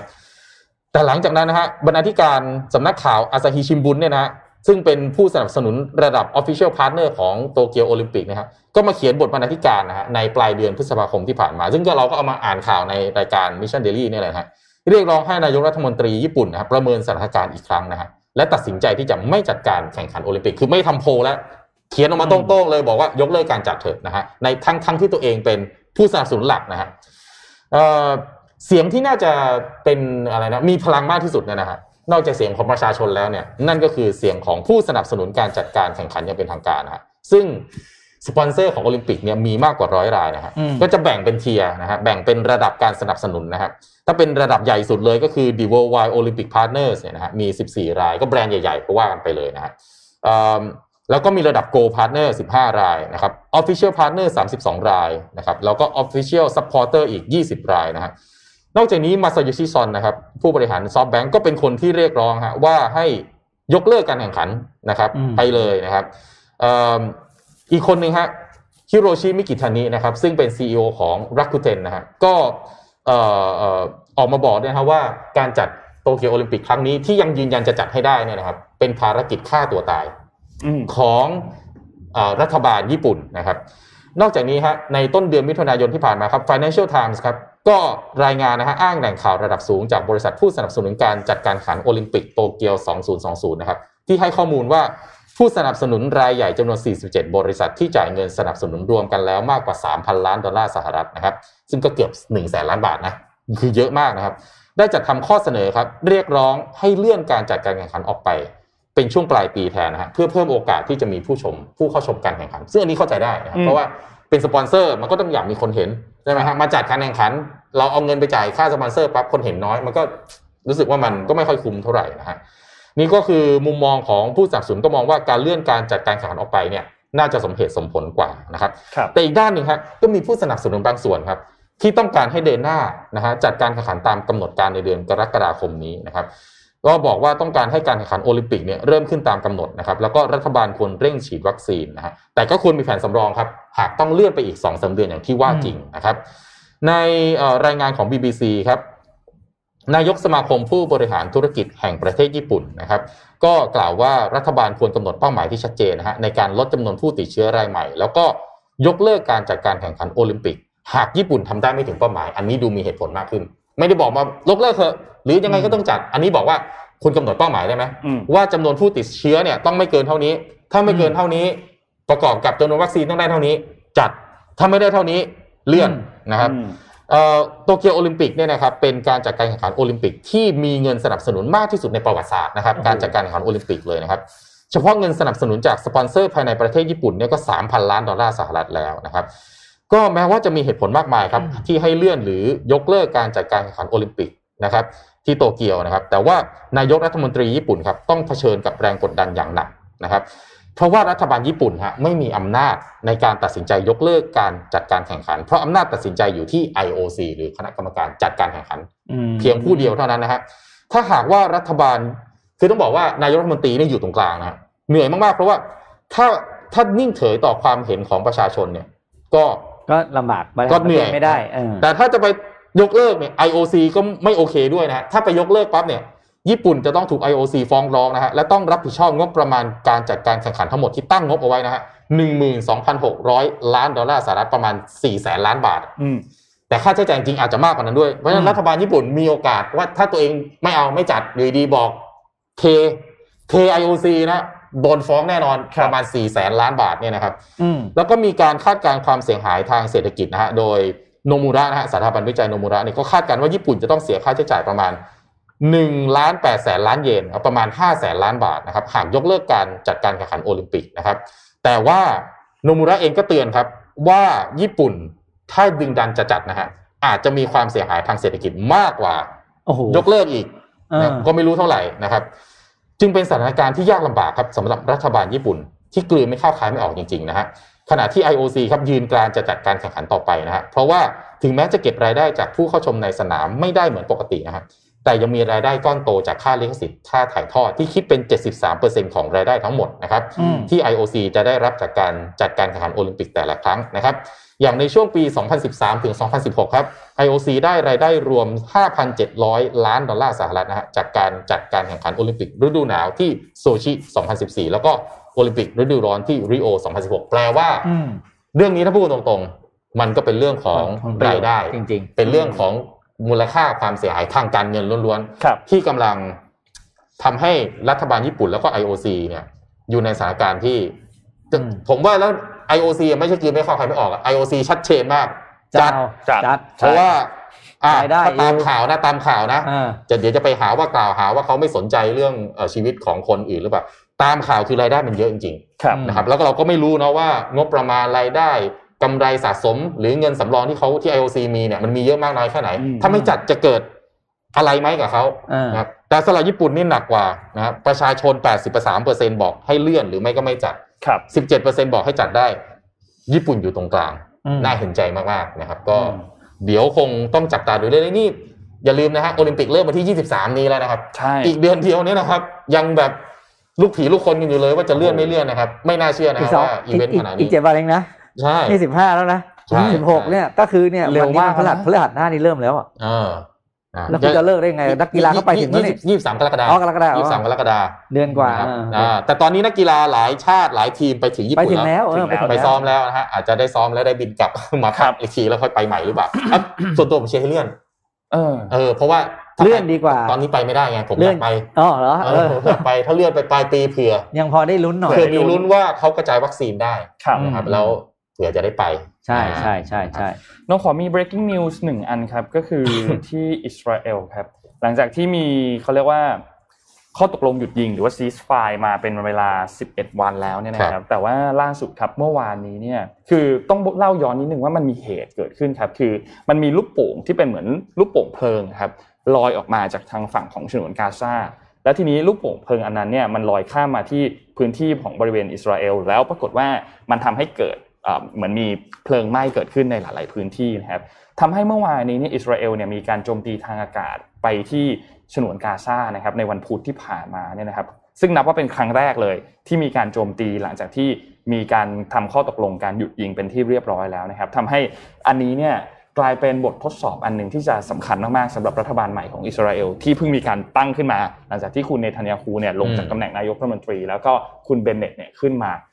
ดำรงตำแหน่งนายกรัฐมนตรีแทนนะครับ ซึ่งจะดำรงตำแหน่งสองสองปี แล้วก็จะเปลี่ยนเป็นอีกคนหนึ่งอีก 2 ปี ตามข้อตกลงของพรรคร่วมรัฐบาลนะครับทำให้รอบนี้เนี่ยก็น่าติดตามครับว่าสถานการณ์จะเป็นยังไงต่อจะเกิดความรุนแรงขึ้นมาอีกครั้งหรือเปล่านะครับ เพราะว่ามีการตกลงหยุดยิงไปแล้ว แต่สุดท้ายมีการยิงขึ้นมาอีกครั้งหนึ่งซึ่งก็ต้องบอกว่าอิสราเอลไม่ได้ในรอบนี้ก็ไม่ได้เริ่มก่อนตรงๆ เพราะว่ามีการปล่อยตัว